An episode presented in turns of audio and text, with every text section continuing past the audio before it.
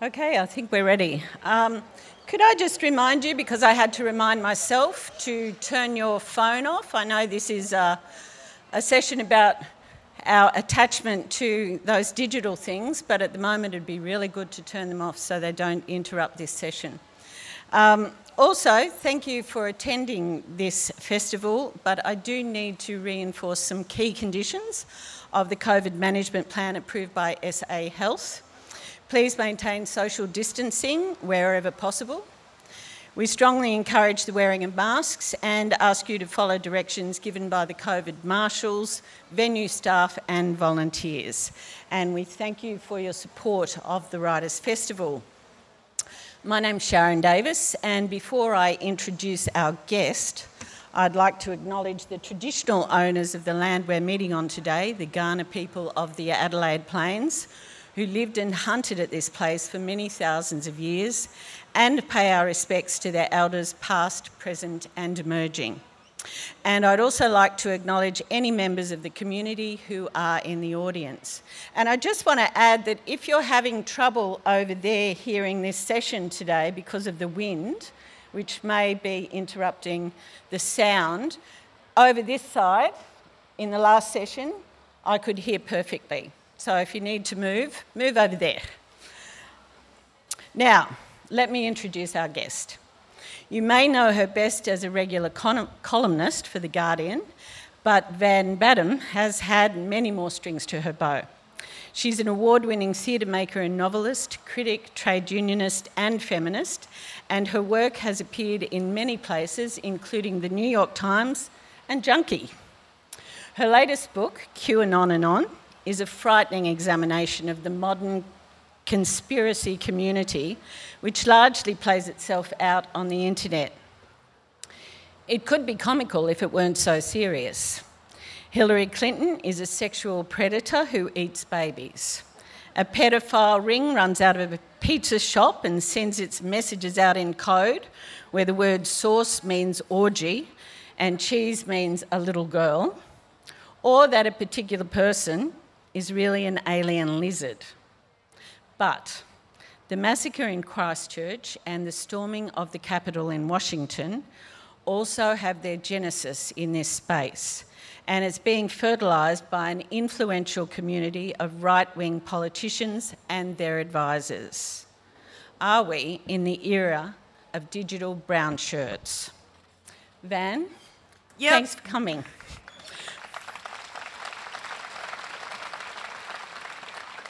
For We'll talk more about the digital brown shirts in a minute. That was more general question. Oh, I thought that was the first question. I was like, yeah, we totally are. let's just let's just hit the ground running. Yes, we are in the in the era of digital brown shirts. Sorry, sorry everyone. For this book, you went undercover online for a year. What led you down this path, and were there dangers in that? Um, yeah, first of all, I want to ignore, acknowledge that I'm on Aboriginal land today. I live on the land of the Wathaurong people, so I always like to make the recognition that this is one continent with many nations within it. Um, and it's such a beautiful place to be. I love Adelaide, literally never had a bad time here. Um, what motivated me to go down the rabbit hole? So, I have always had a fascination with the far right. I was telling Sharon this morning that my first encounter with the far right was when I was at high school in Kogarah in Sydney, in a very multicultural suburb, and my high school got attacked by a group of fascist, fascists who, who uh, covered the school in spray painted racist slogans. And it was at the time that I was studying the Second World War and the rise of Nazism at school, and to suddenly see that these people were still with us was sort of the source of like a deep and abiding fear and a sense of responsibility that if the things that I was learning at school had happened in the past, I had a responsibility as a democratic citizen to ensure that they wouldn't happen in the future. Um, I have been involved in activist causes, social justice, and left wing causes uh, from my youth to my adult life. Uh, I did go off to be a theatre maker and spent a lot of time in London and then uh, making theatre, where you don't tend to meet a lot of fascists, a lot of dictators perhaps, but not a lot of fascists. And then I came back to Australia and started writing for The Guardian, and all of a sudden the fascists found me. So, I mean, in, in my house, uh, a day where I get death threats from Nazis, the joke is it's just a day ending in Y. And they have stalked me, threatened me, sent packages of disgusting things to my house. Um, and I've had quite the adventure with them. I've gotten so used to the background noise of being harassed on the internet that you know I file everything. I have like a filing system for death threats. You know, what's the level of death threat? Is it a rape threat? Is it just a you're fat? You know, so I can sort of sort them out and see where the threat is coming from. And then a few years ago, I started seeing this like. Because um, I, you know, I go to the accounts that harass me. By the way, if any of my trolls are in the audience, I go to the accounts that harass me and I profile them. Hi, um, and bonjour. Um, and I started going through these accounts and seeing this really apocalyptic language, like more extreme than just, you know, shut up, you communist whore, which I get a lot. And was like, it had almost a religious element to it about this battle of dark and light and, and references to this prophet called Q. And I was like, what on earth is this? And it was sort of a new strain of online abuse, so got its own folder. And then gradually I started seeing references to Q and this internet prophet start turning up in American journalism. And American media had picked up on the fact that there was something extremely weird going on in corners of the internet that only really internet obsessed people spend time in, like image board culture, places like 4chan and 8chan and other sort of corners of the internet uh, where people who value their lives and their sanity tend not to roam. And that this account had started giving these sort of predictions claiming to be an undercover agent, something to do with, uh, you know, the American Secret Services, who was spilling the beans on uh, on a plot by a great hero Donald Trump and his, you know, loyal um, white hats, like these secret heroes, were going to take down a pedophile cabal run by Hillary Clinton, who apparently eats babies' faces to make herself look young in various basements. And it was the, I'd heard a bit about the Pizzagate theory, which was this idea that Hillary Clinton and her offsiders were literally eating children in the, in the basement of a Washington restaurant that turned out to not even have a basement. But it was perpetuating. And so I was like, Van, there's something Van, can in I this. Just, can I just jump in here? Where were you seeing this? Where online were you seeing this? Well, I was seeing it in Twitter accounts and these references to it, and I followed it. And I followed it through Facebook, and I followed it through Reddit and various other internet communities. And because, like, I have a, a really engaged political following on social media, people who uh, read my work in The Guardian, who follow me on Twitter and Facebook, and who often bring things to my attention. Like, I, I use my social media quite socially to find out where people are at politically. And I asked my following, I was like, have you, have any of you had encounters with this QAnon community and these people who follow the prophet called Q? And I got 600 responses in a day from people overwhelmingly Australian, although there were people from like Canada and the US and the UK who were saying, yes, my brother, my uncle, my cousin, a friend of mine, a guy at work, you, know, my mum, they have started getting drawn into this cult community and was sort of standard conspiracy theory stuff. And in the course of researching the book, like the origin of those evil, bad people who secretly run the government and, you know, live in tunnels under restaurants, it's two and a half thousand years old. Like there are conspiracy theories with the exact same in- imagery that date to the Romans but it was scooping people up. And of course, as the pandemic took off and everybody, I was in Victoria, people were trapped at home, you know, spending more time than they ever had online, you were hearing more and more and more of it. And it was getting very disturbing because it was, it was a process of radicalisation where people who were feeling isolated or distressed because the external environment had changed were being dragged into these internet communities, quite willingly though, yeah. looking for very simple answers to complex problems. Okay, so who or what is QAnon?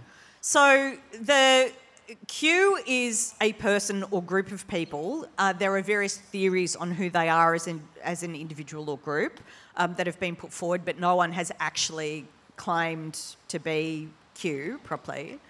Um, who started posting on the internet image board 4chan. 4chan is like this internet wild west where overwhelmingly the kind of guys who work in IT and play a lot of computer games tend to hang out and where anything goes and everybody makes ironic jokes about Nazism and then heaps of Nazis turn up. It's dark, like it's a dark and nasty place. And Q started posting these claims that Hillary Clinton was about to be arrested and that, and that you know, the forces of Donald Trump were coming to, you know, clamp down on evil Hillary and her minions. And this was in uh, October, towards the end of October in 2017. Then it moved to an even worse website called 8chan, which is now called 8kun, where the, whoever this Q person was started posting there. And there are like thousands of these posts, all written in code.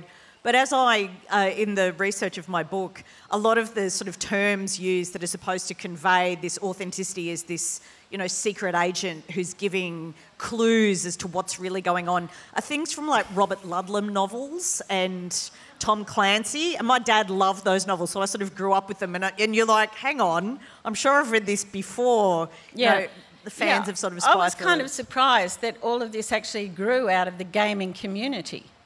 Yeah, well, gamers hung out on 4chan to talk about video games. Like 4chan. 4chan is a platform. 4chan is, is a website where people just chat all the time and it's overwhelmingly anonymous. And people, because it's anonymous, people say disgusting things there. And it's sort of, you know, if, I don't know how many of you are avid gamers, but when you're playing sort of um, active computer games with 15 year old boys, there's a lot of really horrific language and, and boundary pushing that goes on while you're playing. And that was sort of the foundation of 4chan. Like it was a website designed by a 15 year old boy to sort of facilitate conversations about anime and you know Japanese cartoons and computer games and cars and girls and, and things like that. And it really developed this culture of outrage. You know. So, so this person called Q starts posting on these this channel or this message board. Yeah. And they're really obscure posts, actually, aren't they? Oh, like, they're, they're, they're weird. They're almost incomprehensible. And you sort of have to know internet culture, and particularly the culture of 4chan, to understand them. And one of the, the things that happens on 4chan, so it's like a discussion, like it's like a constantly unrolling conversation. And it developed this culture of people pretending to be high level insiders or, or, or, secret agents or corporate spies. And they call it LARPing, which is a, an acronym for live action role playing, where people, it was like a game where these guys who hung out on 4chan would pretend to be whatever, and you would see how long you could sort of string the story around. And it's full of in jokes and references to conversations that have already had, been had on, on 4chan. And, but what happened with, with Q was that these posts got picked up very quickly, like within four days. Uh, a couple of active participants of the site teamed up with a sort of fringe conspiracy theorist called at TracyBeanz was her internet name. And they started a, a Reddit channel where they talked about these posts and gave them this sort of veneer of seriousness and attracted the, the kind of people who hang out on Reddit to talk about this stuff. What I talk about in my book is about how the internet has become a pipeline where different communities are attracted to different sites. Like that's the big joke now is young people aren't on Facebook because your mum is on Facebook. You know, a certain kind of person is on Twitter. A different kind of person is on Reddit or 4chan or 8 or 8kun as it's now known. Or, or on, t- like young people are on TikTok. Some people are on Instagram. And there are ways that if you're trying to get specifically political messages out into the broader community, you know, campaign theorists and strategists study who is where and target messages towards certain communities and use some places on the internet to incubate those messages and sort of message test them. Will the people who are from this demographic who might be susceptible to voting this way or that way, or people who might be willing to go to a demonstration or activate around certain issues, where are they and where what are the messages that are likely to get them moving? Yeah. And so when this crazy 4chan story of Q, this mysterious supposed secret agent, went to Reddit, it found a different community.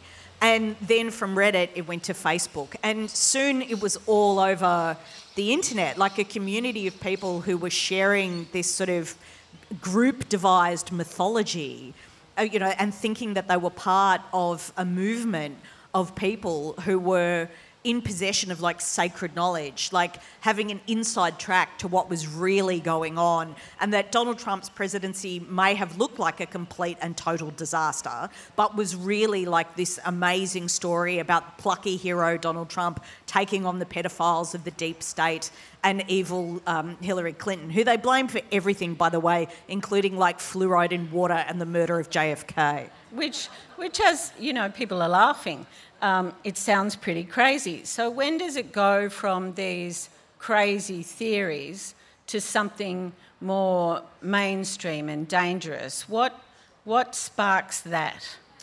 Well, I mean, this is the thing.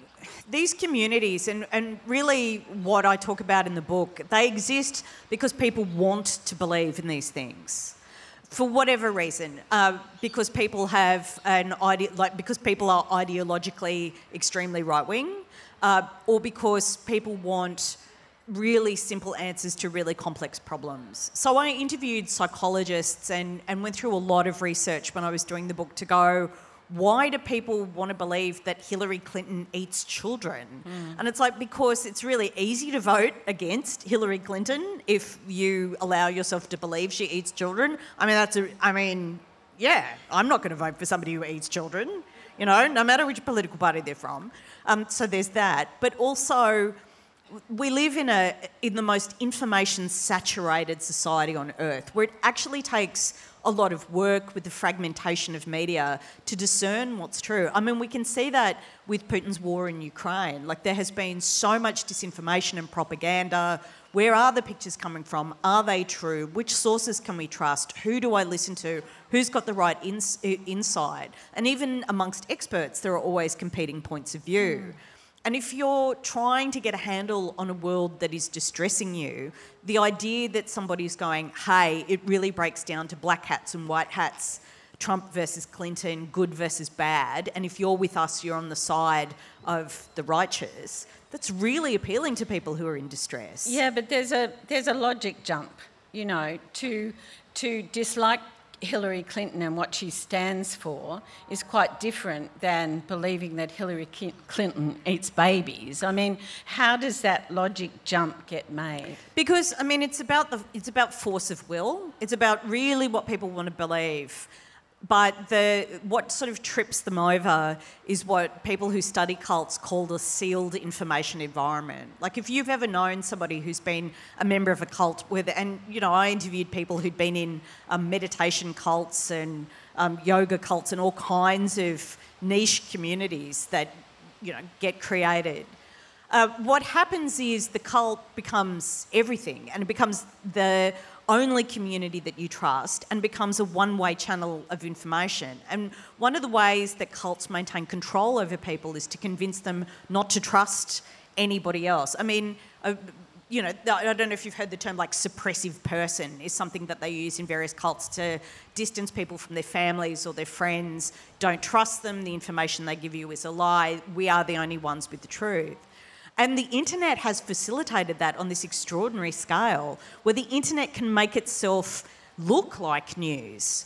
And the internet can give you so much input that the idea that you would be reading critically just represents such an enormous effort that if somebody's saying, don't read the New York Times, don't watch CNN, don't read The Guardian, don't read the Herald Sun, like whichever, whatever it is, it's sort of a relief because it's like, right, so these are the sources that we trust and these are the conversations I can follow, and all my friends online are backing this particular point of view.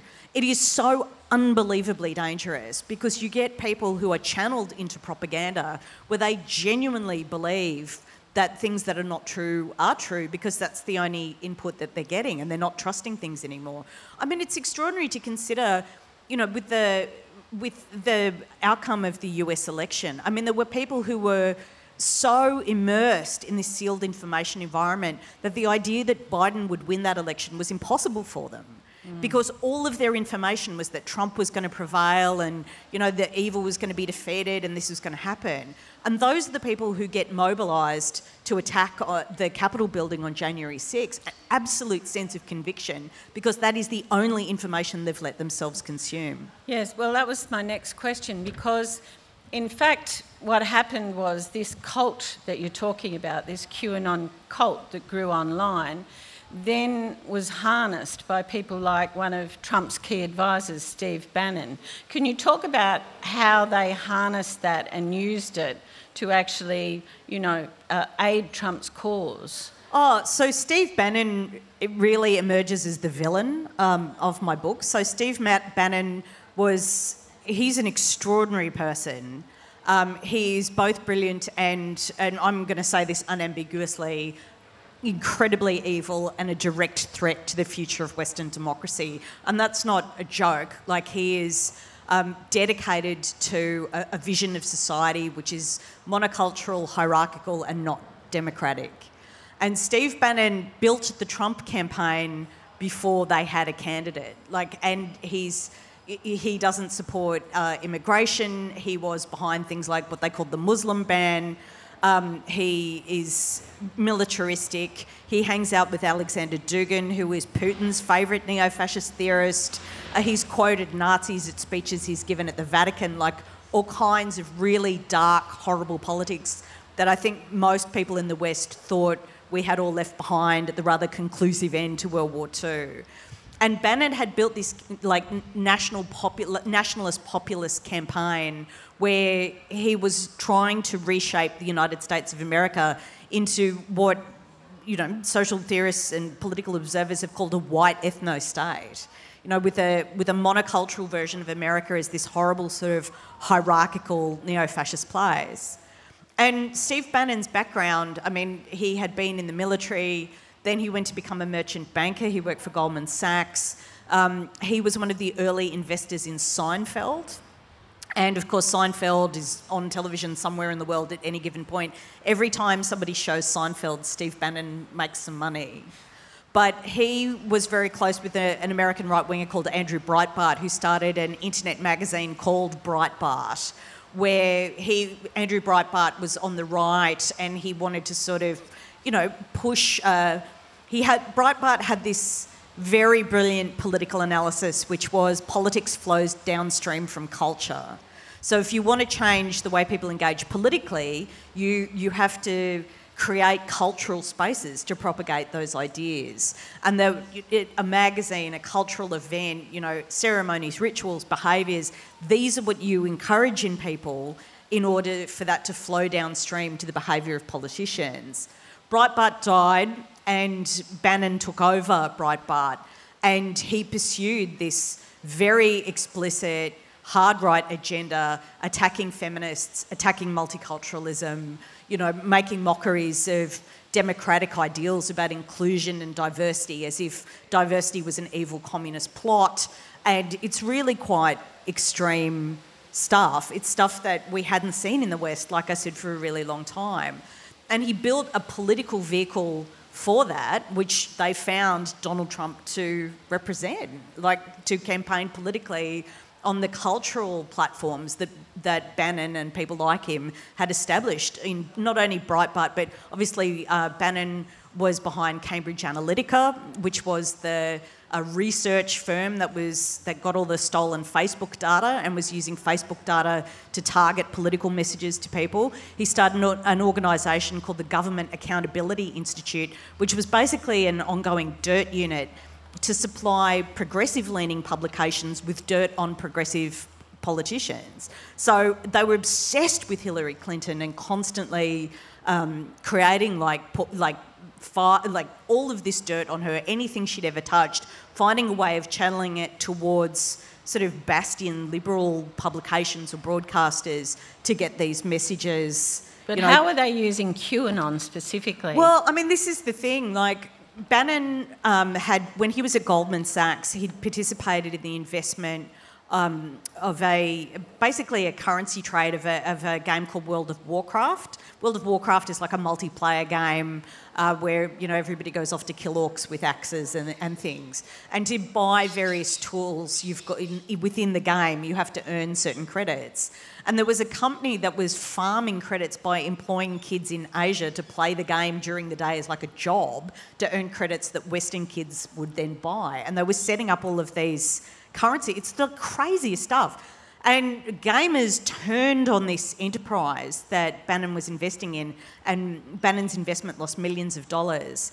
And he became fascinated with gamer culture, the kind of culture that was based around 4chan. He described it as having monster power, that these, you know, these kids who were part of this community were basically willing to say and do anything and could do it through the internet because they were digital natives. And all of this stuff started, like, like I said, the message testing on places on 4chan and, and politics flowing downstream from culture. He employed a guy called Milo Yiannopoulos, who some of you may have heard of, who was like this, and this alt right figure. This was all you know, encouraged by Bannon to create like identities and celebrities and had Milo Yiannopoulos reporting on game culture and the kind of things that 4chan would recycle and reperpetuate and, and meme culture and this sort of really specific internet stuff, but with a visual and communication and, and political potency that then spread through the internet through all these different pipelines.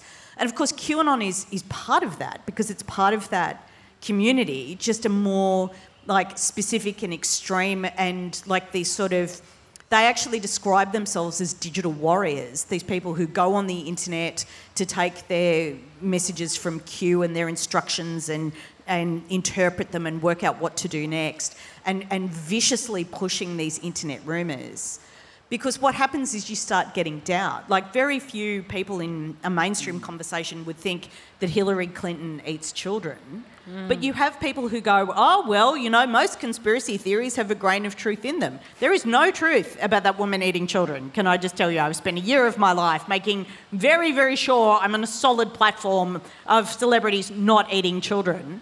Um, but it's that kind of doubt and confusion. They're standard disinformation techniques. They're about people going, it's too hard, it's too weird, I don't really trust anybody. And that kind of communication is extremely powerful in the West as an electoral campaign tactic. And, and how did Trump play into that? Did Trump endorse QAnon in any way? Oh, yeah. I mean, Trump gave these sort of obscure, I don't know who QAnon are. I don't know who this community of people who believe these internet rumours are, but I hear they like me. And this was seen by the QAnon community as like a nod and a wink to the fact that the work they were doing, spreading these insane stories about, you know, children in tunnels being eaten by Democrats. It was seen as like a, recognition of that. And they, they fed off it. I mean, there were um, Trump video campaign videos that were made holding up QAnon signs and babies in Q t-shirts and it became part of the mythos of, of Trump and part of the visual imagery. Like I said, like a nod and a wink that this might be true, and he never said it was true and never really explicitly identified with the movement. But for a, a group of conspiracy theorists who've been told they're fighting this righteous war, that was incredibly powerful. I mean, there were people who were QAnon believers who went, and I write about them in my book, who went to January 6 and died there. They January, were they January were, 6 is the Capitol storming. Yeah, the storming mm. of the Capitol, and they they were so literally light in the eyes believers of this internet mythology, and they lost their lives participating in that action in defence of like a, a president, you know, then former president, about to be former president, who didn't really acknowledge it but didn't disavow it, who certainly didn't clamp down on it. And it's a really extraordinary story. I mean, I found it very difficult to write the book because I wanted to I wanted to feel sorry for these people. I wanted to I had what I ended up describing as cold empathy, which was I felt very sorry for them and I thought the tragedies that befell them as individuals were horrific because they were avoidable. But at the same time, I saw so many horrible things and undercover witnessed so many absolutely evil conversations that I couldn't I couldn't I couldn't bond with them. I couldn't recognise a common humanity. I yeah. realised they were just incredibly dangerous. Yeah, I, I, think we should point out that for people who haven't seen some of these posts, that they're not only sort of crazy in terms of baby eating and all the rest of it, but they're incredibly violent, mm. they're incredibly misogynistic. Um, you've been attacked many times by some of these people online, but um, we're not just talking about crazy conspiracy theories here. We're talking about violent images. We're talking about like the most extreme. Oh, the most extreme stuff you could imagine. And I'll give you a recent example. So during um, there was a coronavirus outbreak in the Northern Territory, and the Northern Territory government uh, locked down, which obviously they needed to do. You know, very difficult to manage an outbreak in Northern Territory. Um, Michael Gunner, who's the Chief Minister of the Northern Territory, made statements going, Look, we have to do this, this is what's going on. The conspiracy community picked up Gunner as you know as an agent of the deep state and started pumping out all of this propaganda that this was a cover because US soldiers were going to be shipped into tunnels that run under the Northern Territory. A lot of these people are American, don't necessarily have fantastic geographical analysis of Australia and maybe just how large that particular part of the country is. But you know there are all of these theories in the rest of it. And uh, these communities are so, like I said, sealed information environments. When you feed them a villain, those communities deploy and attack that individual. So Michael Gunner ended up in the situation that while trying to maintain an outbreak of coronavirus in you know a very complex community and obviously large remote indigenous communities living on country very vulnerable to coronavirus um, he was receiving death threats against the life of his two year old child. Mm. And I saw these conversations happening in real time because I was undercover in these communities and people m- making threats against a two year old on the basis of nonsense, like absolute invented mythology about a government that was taking exactly the action that it needed to take. That's beyond a let's have a democratic conversation about representing points of view. That is getting into the tactics of of domestic extremism and trying to literally hound people out of government, compromise the work they're doing, sow chaos, and erode them as individuals. And that's the real danger of these cults. They're not huge, like, they're not, they're by no means a majority of the population. They're not even a significant minority. Some research came out in the UK the other day saying that it's maybe like a third of a percent of the population are vulnerable to this stuff. But that doesn't matter. If you have a conversation of people who are so immersed that they are literally threatening the life of a two year old child, that is enough people to cause serious disruption to democracy.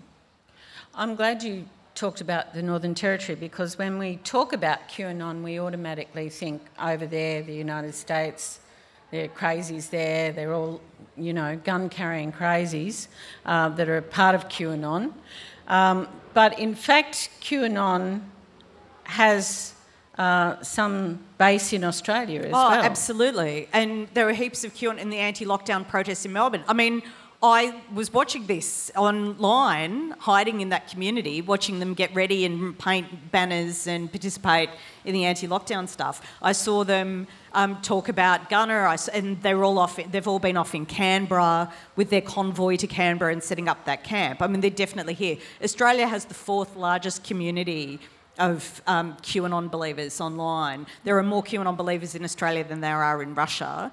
Um, but QAnon is everywhere. They're in, obviously, America, Britain, Canada. A lot of the participants in the trucker convoy in Canada would be referred to as like QAnon aligned. They're in Japan, they're in Israel, which is extraordinary because so much of the QAnon mythos, you know, the cabal, the deep state, they're concepts that, uh, that have been laundered through hundreds of years of anti Semitic attacks, you know, like stereotypes. Um, of Jewish people, like this is a very big part of the QAnon thing. It's there, like it's this absolute like anti-Semitic, anti-Semitic hatred saturates the mythology of that particular movement, and yet there are QAnon believers in Israel, and it's extraordinary because every community sort of adapts the sort of QAnon thing, the deep state, the people underground, these evil, you know, black hats, they call them, who are off stealing the children that Hillary Clinton, the uber bad person, is going to eat. Um, it, look, it, I just want to be very clear. Every time I say it, I feel awful. Like, I feel awful. I feel like it's disgusting and so ridiculous, and yet there are people who have literally been willing to give their lives and risk their lives to prosecute the nuttery of that idea. And but different communities adapt it in different ways. In Japan, the theory it's like an octopus has uh, the the conspiracy community around it in Japan sort of involves the Japanese imperial family and blames them for the triple disaster, the tsunami, nuclear accident, earthquake, that somehow they were behind it. And these like extraordinary fancies that sort of mm. get workshopped by these communities to find the idea that will just explain everything but position them as the good guys in this ultimate battle of good and evil. You also mentioned Russia. What's their role in all of this? Oh, the Russians love this stuff. They, they love it. So the word disinformation is actually uh, it comes from a, a, a Soviet term, and the Russians have recognised for decades um, the role of disinformation as a, another front in ongoing war. Like, so you have your Air Force and you have your Land Army and you have a Navy and you have your disinformation troops. And one of the people who I interviewed in the book is a scholar um, from the Wilson Center in the United States called Nina Jankowicz, who studied Russian disinformation campaigning in Ukraine, which has been going on for years, and also in Estonia and wrote about it in this fabulous book that I certainly, if you're interested in my book, you should definitely read hers. And it's about sowing chaos and doubt and creating social polarizations. And the way that the Russians have like practiced disinformation warfare over the decades is by not by inventing creatures for Westerners to hate, but to look at where there are points of division and fracture and mistrust in democratic societies and amplifying them. And Nina's book begins with this extraordinary scene where she's, you know, by day she's a disinformation scholar, by night she's really into Amdram and does a lot of amateur musicals and lives in Washington and had all these friends from the Washington like amateur musical community who had been encouraged online to participate in a sing the songs of Les Mis against Donald Trump. And all these friends of hers who were like progressive, sort of switched on left wing people who also like musicals were dressing up in their Les Mis costumes and going to sing Les Mis songs at the White House at the same time that a group of pro Trump protesters were going down there as well. And through her research, which includes like data analysis, she realised that these two groups of people had been encouraged to participate in this separate anti opposing protests by the same uh, data source. Yeah. So they were being set up to be played off against one another.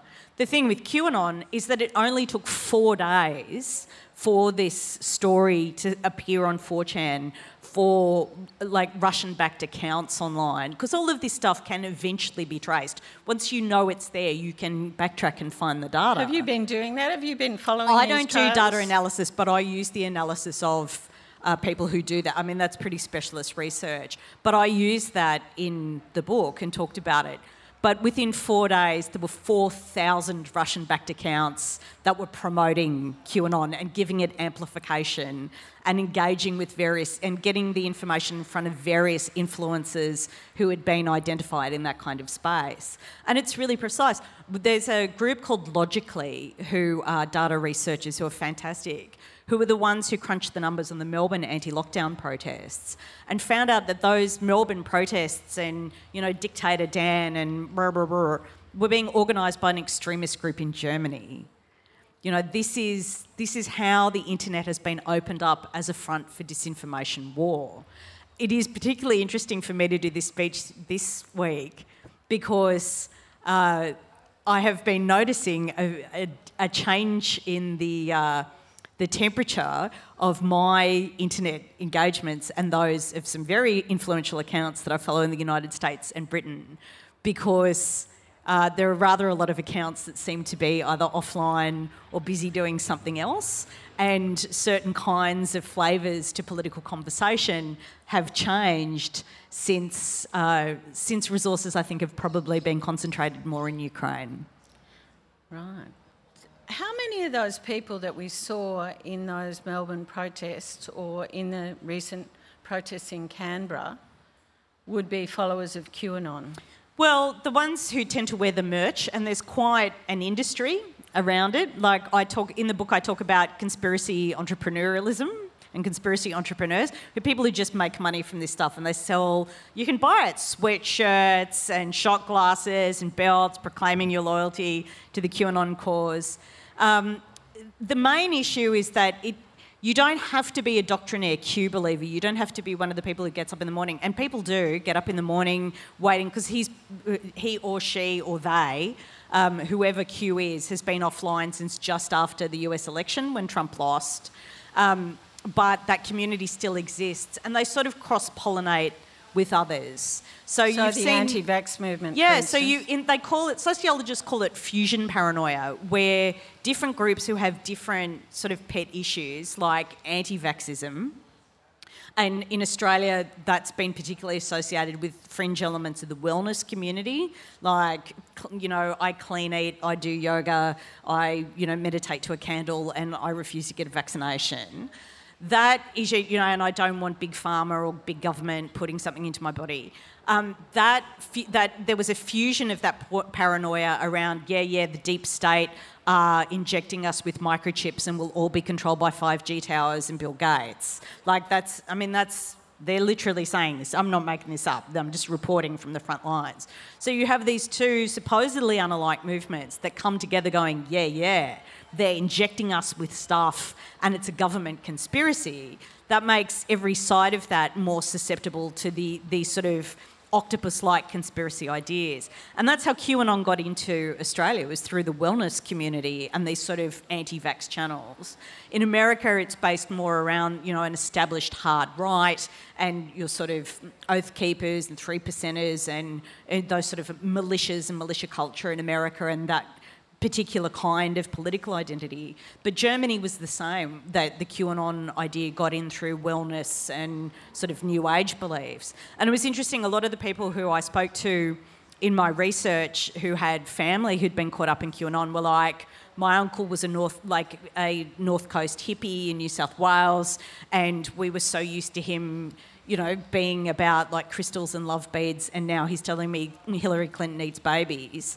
And it's like, well, yeah, because that's the fusion paranoia. And there are plenty of people online who are making, I've got to say, significant amounts of money selling that as like a product, like selling contact with those beliefs in these communities and merchandise and talks and podcasts. They're making money from encouraging people into that environment. We've seen, uh, I mean, you there's a chapter at the front of your book about it, and we saw a Four Corners last year about um, uh, Scott, Scott, Morrison and his possible relationship with support as supporter of QAnon, in uh, the I think the husband of somebody who works on his staff or did work on his staff. Is there any validity in the fact in in the assertion that's been made that Morrison has been influenced in any way by QAnon? Well, certainly in the book, I go into some detail about the relationship of the Prime Minister of Australia with his QAnon believing friend, who he you know, whose wedding he attended, who, like, there is a very close relationship between the Prime Minister and a guy who has been pushing this mythology on the internet. Um, that's desperately concerning. That guy and um, his partner, who the partner was on uh, the staff of Kirribilli House, which is the alternative prime ministerial residence for Scott Morrison. They were staying at Kirribilli House when the Morrisons were in America on a state visit. And it's extraordinary to think that the Prime Minister entrusted somebody who's associated with a movement that the FBI has labelled a domestic terrorism threat was given you know, was given the keys to Kirribilli House. I mean, and we can go, oh, well, he's not going to harm his friend. Well, Scott Morrison's not going to be Prime Minister forever. And the idea that somebody who was literally on the internet sharing the deep state cabal stuff is really concerning. And there was the issue, which I go into detail with around the book that Four Corners talked about, how when Morrison was given, giving his uh, apology on behalf of the government to the victims of institutional sexual abuse, the term ritual abuse was inserted into the speech with no consultation from any of the groups who'd participated in the Royal Commission. And ritual abuse is, of course, a dog whistle to this community who believe that Satan worshipping pedophiles like Hillary Clinton are stealing children from the streets. And the, there were some extremely shady characters who participated in the channel of information of, of, these people around the Prime Minister who may, or and the Prime Minister has denied it, but whose yeah. key um, claims and insistences, there's like a body of evidence there that suggests that those conversations were had. And that's really, really disturbing because, like I said, Scott Morrison is not going to be Prime Minister forever. And if you're looking at a community of people who are willing to believe the most extraordinary fictions about their political opponents, not on the basis of rejecting them ideologically, but literally portraying them as Satan worshippers, that's really dangerous influence and knowledge to have. And it's, it's, a, it's a real concern. Like, you see the effect in the United States where you have QAnon believers like Marjorie Taylor Greene, who's a congressional representative from Georgia.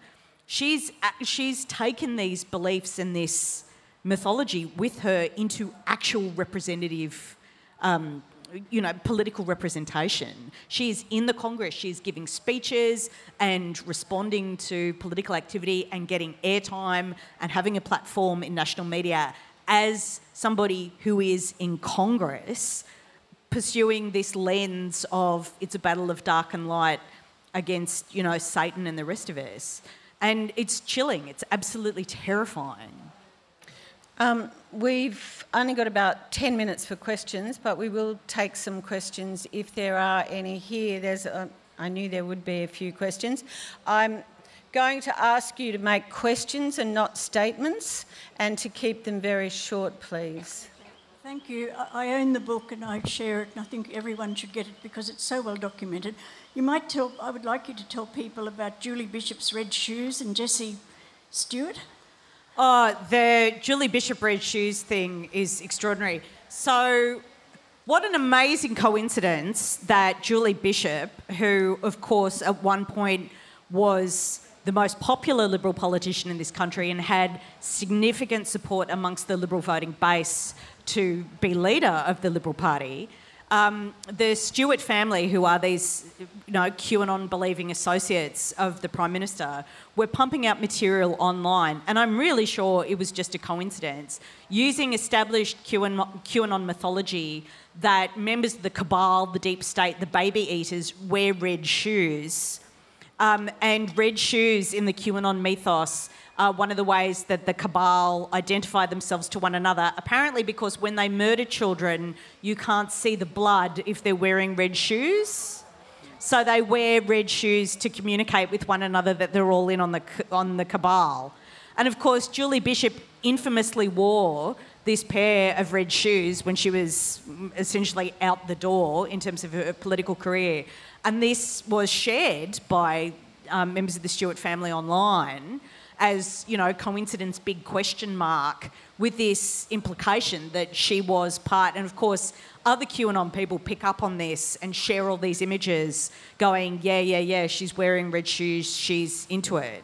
And they have this whole sort of mythos where they talk about like hand gestures and, and symbols and clothing and things to do with owls um, that all of these things that you can you can find celebrities on the internet basically doing anything. You can find pictures of any celebrity wearing red shoes or doing something that vaguely looks like an owl or visiting something that sort of looks a bit Masonic, and then that becomes part of this QAnon argument that, yeah, yeah, they're into it, they're one of them, they're signifying the, to the other satanic pedophiles that they're all in on this.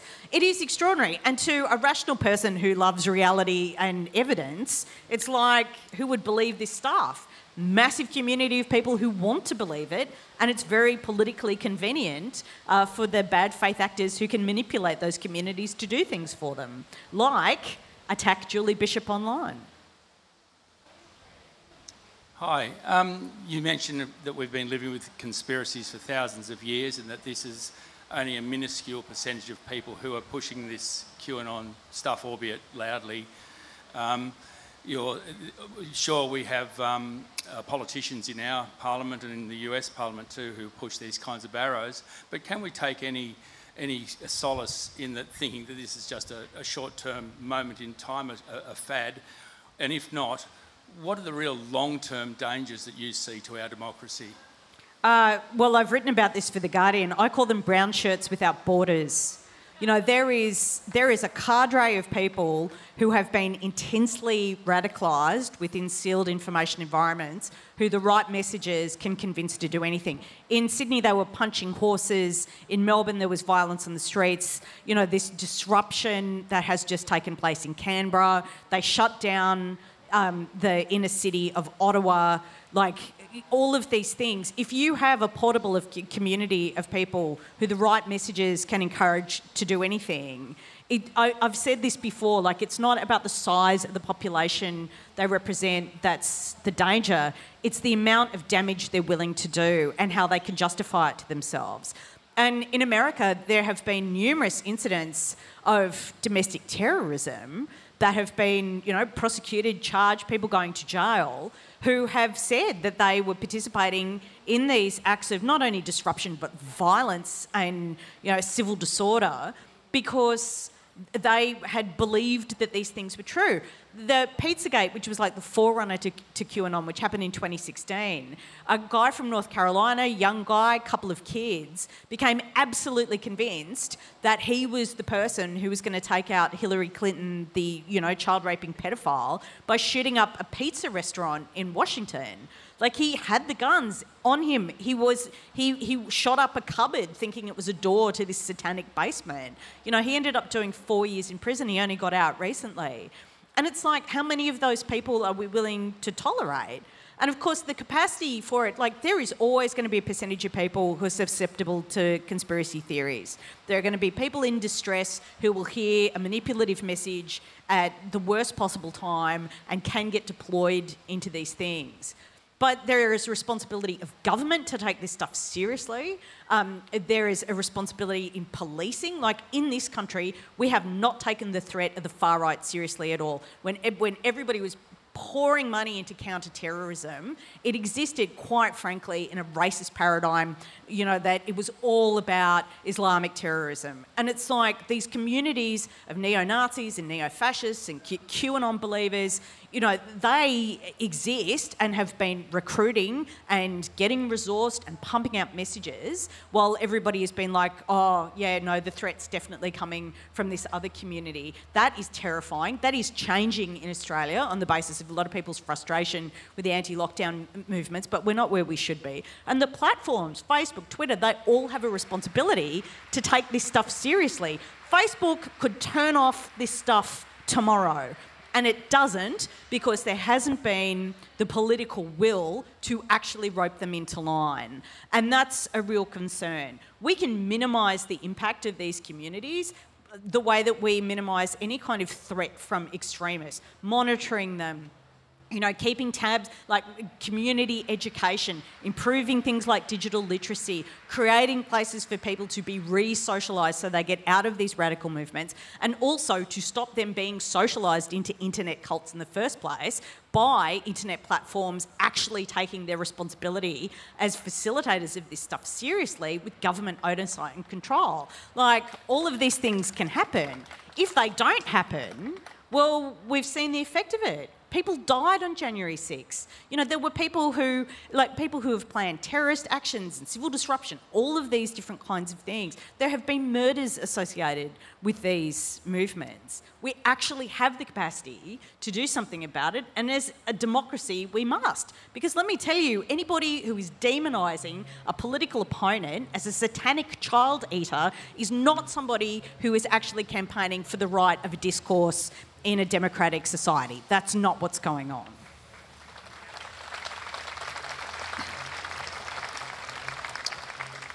Um, We've got Van, time for one or two very short questions. Very short. Uh, well, Van, I enjoyed your talk.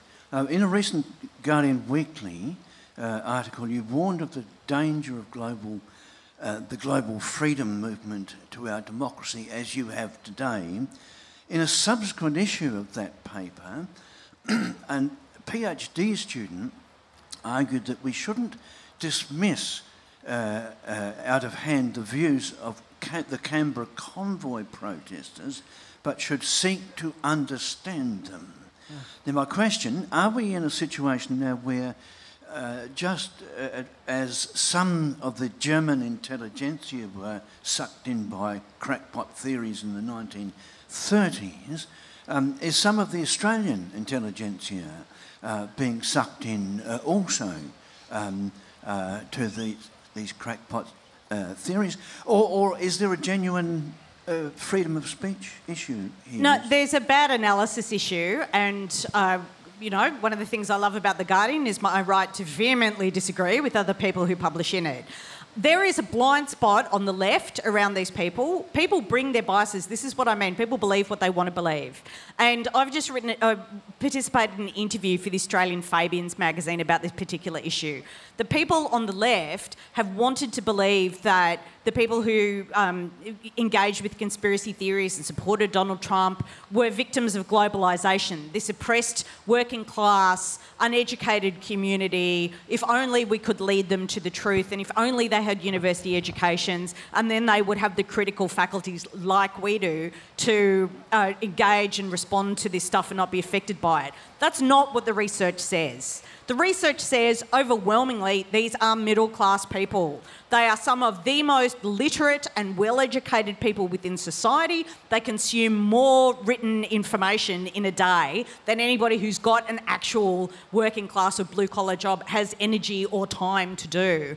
Working class people do not, in America do not have the money to fly down to Washington on a private jet and spend four days at the Hilton while they try to overthrow the government. That is not the experience of the American working class. And it's really frustrating that a classism that does exist on the left has totally disarmed people wanting to believe in their own mythology as opposed to what the data tells us. 40% of the people who were arrested in the first round of arrests for January 6 were small business owners and white collar professionals.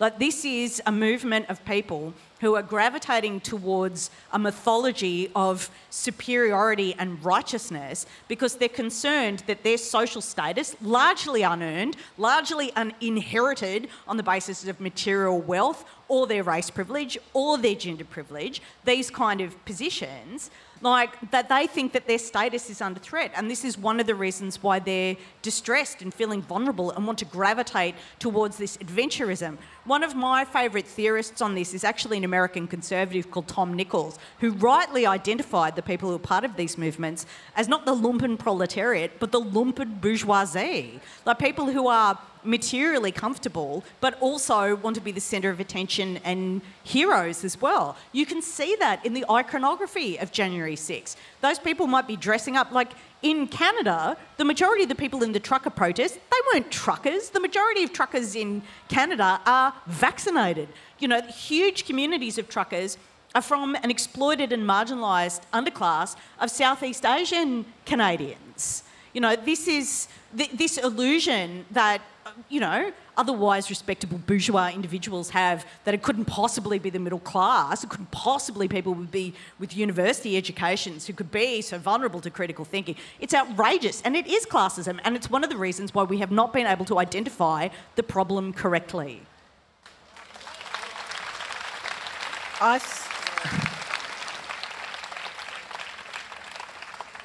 This has to be a very short question and a short answer.